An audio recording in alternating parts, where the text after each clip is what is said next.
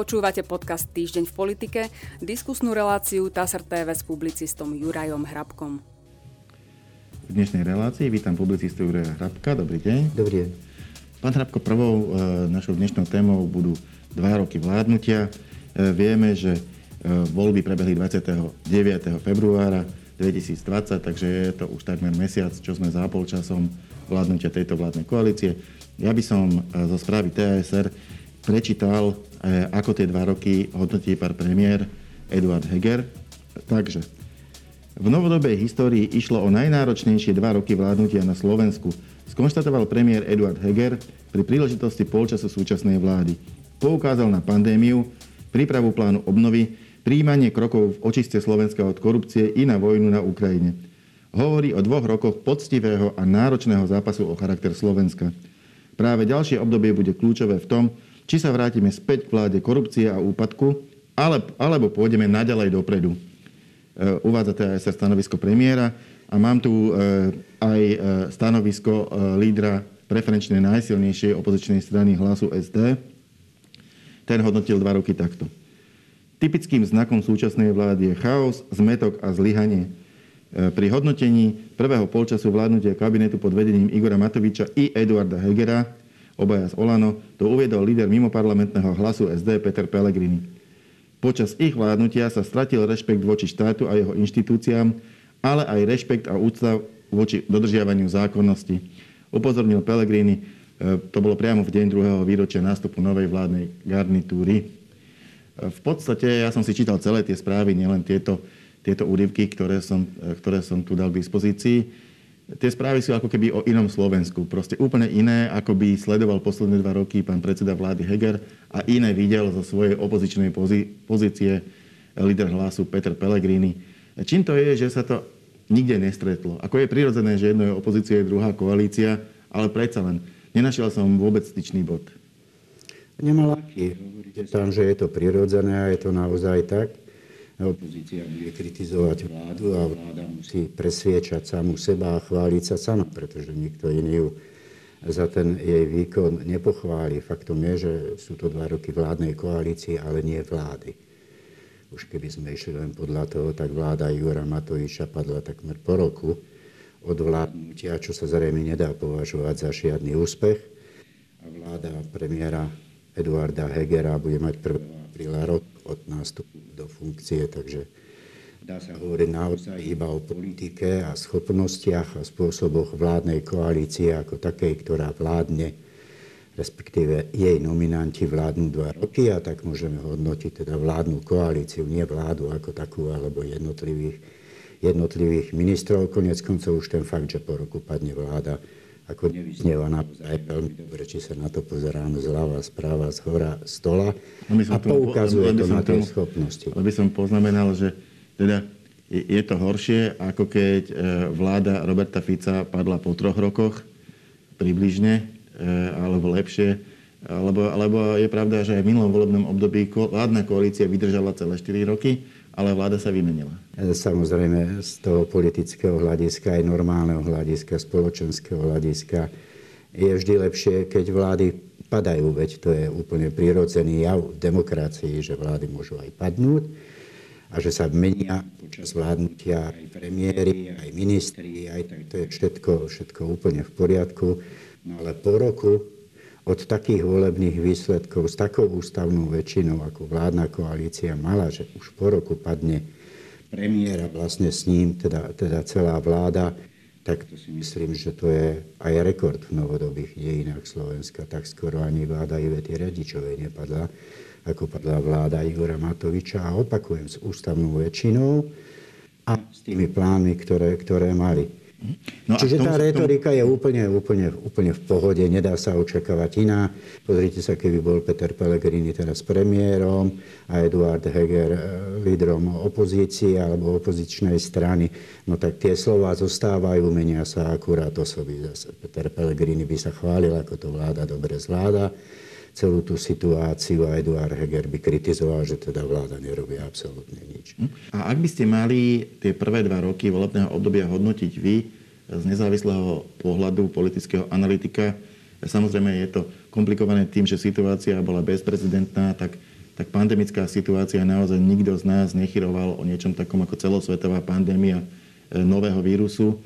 A naviac v poslednej dobe je to ešte o mnoho, o mnoho, o mnoho stiažené tou situáciou na Ukrajine, ktorá je alarmujúca. Ale napriek tomu vláda mala istý vládny program, mala svoje predstavy, s ktorými išla a niečo z toho za dva roky splnila, iné nie. E, ako to vnímate vy? E, máte v tom pravdu, no ale nepotrebujeme vládu, respektíve vláda neukazuje svoje kvality, schopnosti a spôsoby iba v dobrom počasí, ale hlavne v tom zlom počasí, ak sa to dá takto, takto prirovnať. Veď nikto nevraví, ale s pandémiou a s vojnou sa musia potýkať všetky krajiny sveta. Ako ostaneme len, len u nás tými, ktorí susedia, teraz pandémia bola celosvetová, vojna na Ukrajine sa dotýka najmenej všetkých jej susedov. To znamená, že nie len nás, ale vidíme, že aj Polsko a ostatné krajiny, ktoré e, sú krajinou susedia. Ja to vnímam ako silno znepokojujúce. Silno znepokojujúce vo všetkých faktoroch, ktorých sa môžete pozrieť naľavo, z hora, z dola, či to je ekonomický, či to je sociálny, či to je demokratický. Vo všetkých vidím značný deficit a obávam sa skôr viac toho, v akom stave vládna koalícia krajinu zanechá, keď odíde do minulosti. To znamená po ďalších voľbách ešte ako táto krajina bude vyzerať. E, ja by som to trošku konkretizoval na aktuálnu situáciu. Vládnej koalícii sa podarilo síce v modifikovanej podobe a povedzme, že tesne, ale predsa len schváliť napríklad reformu národných parkov od Jana Budaja, alebo veľmi už e, pozmenenej podobe aj zdravotníckú reformu. Čo sa jej ale dodnes nepodarilo, je e, súdna reforma vlastne zo štyroch zákonov novej súdnej mapy, Tri boli zamietnuté parlamentom rovno v prvom čítaní. A okolo toho štvrtého sa vedú neustále rokovania. Malo sa o ňom rokovať na tejto schôdzi. Posledná informácia je taká, že parlament tak všetku legislatívu, ktorá sa týka výstavby nájomných bytov, na ktorej záleží a ktorá je volebným slúbom hnutia Sme rodina, ako aj tento štvrtý, teda posledný zákon, ktorý by mohol prejsť e, reformy súdnictva presunul na apríl. E, takže ako hodnotíte tento signál, ako z hľadiska tej reformy súdnictva, ako aj z hľadiska budúcnosti výstavby nájomných bytov? No aj tie reformy, ktoré ste spomenuli, že prešli parlamentom, to znamená zdravotnícka a aj všetky ostatné národné parky, uvidí sa, ako bude aplikácia. To znamená, že jedna vec je, aby to prešlo, aby to bolo schválené a druhá vec je realizácia toho, to možno to prispôsobiť aj na plán obnovy, ktorý je napísaný dobre a otázka je, ako bude, ako bude realizovaný. No veď toto je práve príklad toho, ako vládna koalícia dokáže deštruovať vládnu koalíciu, pretože opozícia nemôže ničiť vládnu koalíciu, tá sa môže dokázať zničiť iba sama. A práve tzv. súdna reforma alebo nájomné byty, ktoré sú tak povediac vlajkovými loďami tejto vládnej koalície, no tak vidíme, ako si s nimi nedokáže poradiť. Nie preto, že by opozícia bola taká dobrá a bránila jej, ale preto, lebo vládna koalícia sama nie je schopná sa na takýchto veciach nejakých dohodnúť. E, poďme k problému, ktorý, ktorý vládnej koalícii, celému Slovensku, celej Európe, celému svetu pribudol 24. februára, kedy sa Ruská federácia rozhodla masívne vojensky napadnúť svojho ukrajinského suseda. E, nech už teda boli dôvody akékoľvek, výsledky sú tragické a, a to tak počtami civilných obetí, ako aj obrovskými ekonomickými škodami. E, a sekundárne obrovskými škodami aj pre ostatné štáty. My ako susedia Ukrajiny sme to okamžite pocitili napríklad na migračnej vlne. E, ako sa zhostila riešenia tejto nečakanej situácie naša vláda? V akom kontexte? No, musel, v tom koncepte, musel, že začala tá migračná, migračná vlna. Viete čo, môžete, môžete, no. aj, môžete aj v tom všeobecnom, môžete aj v tom migračnom. V každom prípade 24. sa to stalo a od 24. niečo robí slovenský parlament, niečo robí slovenská vláda, niečo robí slovenský štát, občania Slovenskej republiky. Proste reagujeme na to, čo sa tam stalo. Áno, no migráciu sme nezvládli vôbec, respektíve štát ju nezvládol ako taký. Zvládli ju samozprávy, zvládli ju dobrovoľníci, ale nie štát, ktorý sa zobudil zhruba po troch týždňoch a začal sa angažovať aj to nie veľmi vhodným spôsobom. respektíve takým spôsobom, ktorý teraz vedie k schôdzi parlamentu na vyslovenie nedôvery ministrovi vnútra, ktorý zlyhal tak ako pri pandémie, takisto aj teraz. Ako krajina myslím si, že nevybočujeme nie nejak silno z, z ostatných krajín Európskej únie. Tie kroky sú koordinované koniec koncov. Sú v podstate aj jednotné, aj keď Maďarsko vystrkuje rožky, ľudovo, ľudovo povedané, ale nie Slovensko. My nevybočujeme z toho, nie sme ani lídrami to treba tiež povedať. Sme taký šedý, šedý priemer. Neodporujeme veľmi, lebo nemáme ani čomu prijímame, schvalujeme, robíme to, na čo sa Európska únia, únia dohodne a samozrejme ešte sami pomáhame Ukrajine, pretože je to náš sused a je v bytostnom záujme Slovenskej republike, hoci to znie ako kliše, aby mala veľmi dobré priateľské vzťahy so susedmi, aby všetci susedia Slovenska boli demokratickými štátmi, ktoré majú medzinárodné dobré vzťahy a všetko ukotvené tak, ako malo, pretože toto pomáha Slovensku.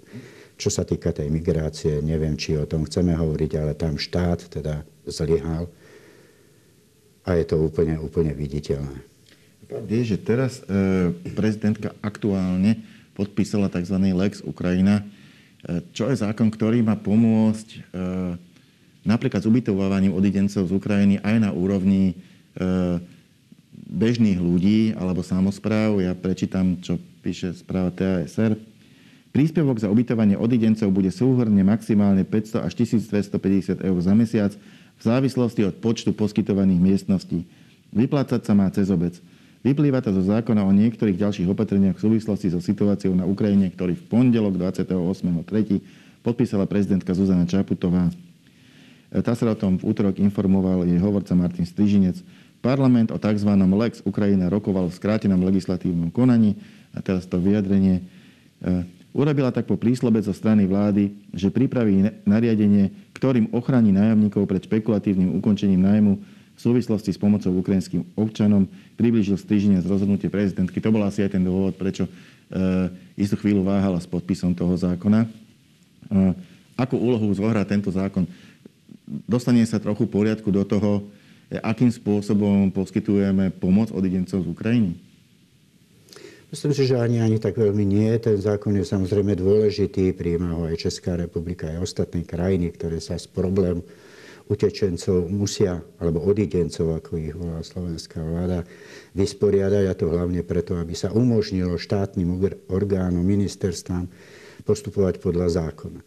Tie doteraz nemali také možnosti, tak práve preto aj ten Lex Ukrajina je mix rôznych, mix rôznych zákonov, ktoré umožňujú konať to, čo doteraz nebolo umožnené jednotlivým ministerstvám, štátnym orgánom konať sú medzi tým aj iné veci, ktoré sa týkajú, aké to napríklad e, tá podpora alebo príspevky na ubytovanie, čo tiež o niečom svedčí, sú dosť vysoké, ale to je zase dané tým, že Slovensko nič nepríde. Pretože všetko, čo vyplatí za toto, pôjde z peňazí Európskej únie, tak nie aspoň podľa mojich vedomostí dohoda, takže si môžeme dovoliť byť štedrý.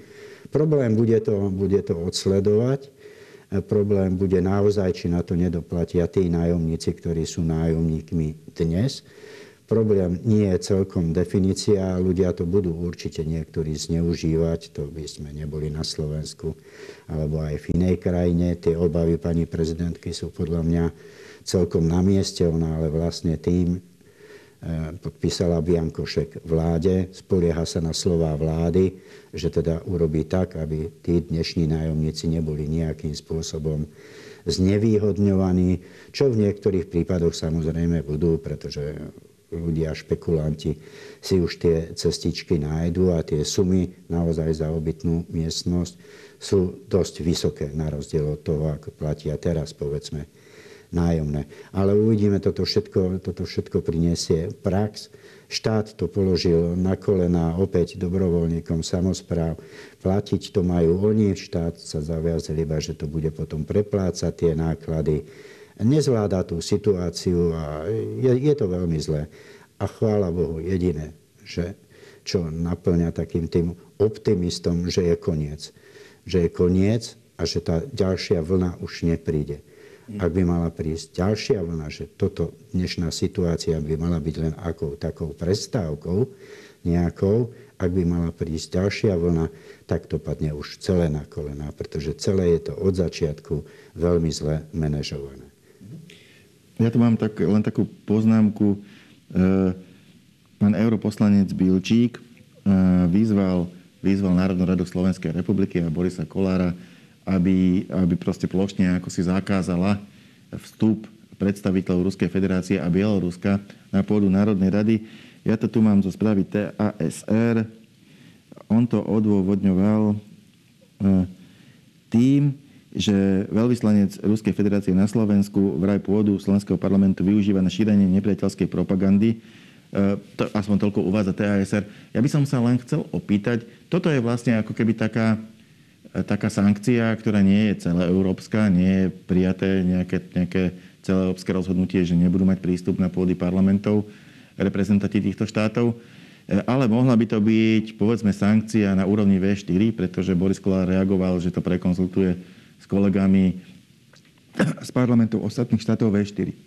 Bola by na mieste takáto sankcia? Ja si myslím, že nie. Myslím si, že nie. Pán Bilčík mi odpustí, ale jeho nápad považujem za chorý, e, že takto sa tie veci nerobia. Pozrite sa, ani ruský veľvyslanec neprišiel do parlamentu len tak miernix, tiernix. On tam prišiel na pozvanie výboru, inak by tam neprišiel. Žiadny veľvyslanec nemôže sa špacierovať po parlamente len tak. Dokonca dá sa zamedziť aj tomu, aby tam neprišiel ako verejnosť, keby chcel prísť. Myslím si, že toto už je, už je začiarov a myslím si, že pán Bilčík mal svoju iniciatívu smerovať, ak už chcel k predsedovi parlamentu, e, trochu inak. Ak by bol navrhol rozpustenie skupín priateľstva slovenských poslancov s Ruskom a s Bieloruskom, ktoré existujú, tak to by som považoval za dobrý krok, pretože je hamba, že takéto skupiny priateľstva v dnešnej situácii ešte existujú. Moja posledná otázka by bola e, k takej tej situácii v samotnom konflikte. Viem, že veľmi ťažko sa na ňu odpoveda, ťažko sa to odhaduje, ale fakt je, že tie rokovania medzi Ukrajinou a Ruskou federáciou začínajú vyzerať o niečo nádejnejšie ako ešte pred pár týždňami. Sú isté signály o tom, e, napríklad Financial Times písali na základe štyroch strojov, ktoré teda majú oni, že o niektorých pôvodných požiadavkách Ruska na denacifikáciu napríklad Ukrajiny sa už teraz vôbec nerokuje, že tie, že tie témy, o ktorých sa rozprávajú, sú už zmysluplnejšie a reálnejšie. Chcem sa spýtať, či tam vidíte už takú, takú nejakú reálnejšiu nádej, že povedzme v horizonte niekoľkých týždňov by sa dokázali strany dohodnúť aspoň na prímery, alebo to bude ešte, ešte asi na dlho? No, kto ešte verí Rusku, nech ide na lampáreň, tak to poviem, tak to poviem slušne.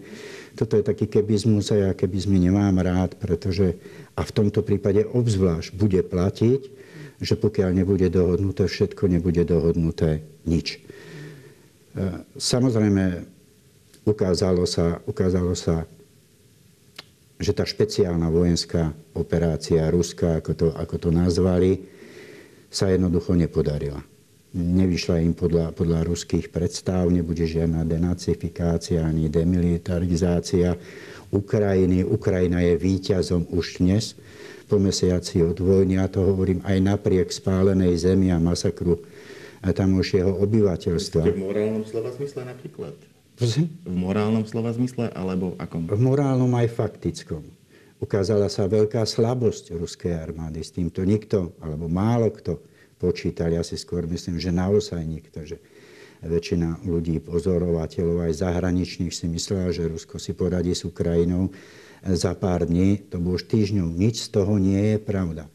Inými slovami, ak a čím skôr sa to skončí, tým to bude lepšie aj výhodnejšie pre samotnú Ruskú federáciu. Čiže o tohto si slúbujete, že, že to bude možno ten, ten impuls, ktorý by reálne viedol k k rokovaniam o konci tejto, ako oni nazývajú, špeciálne vojenské operácie, ale v skutočnosti vojenskej agresii voči Ukrajine.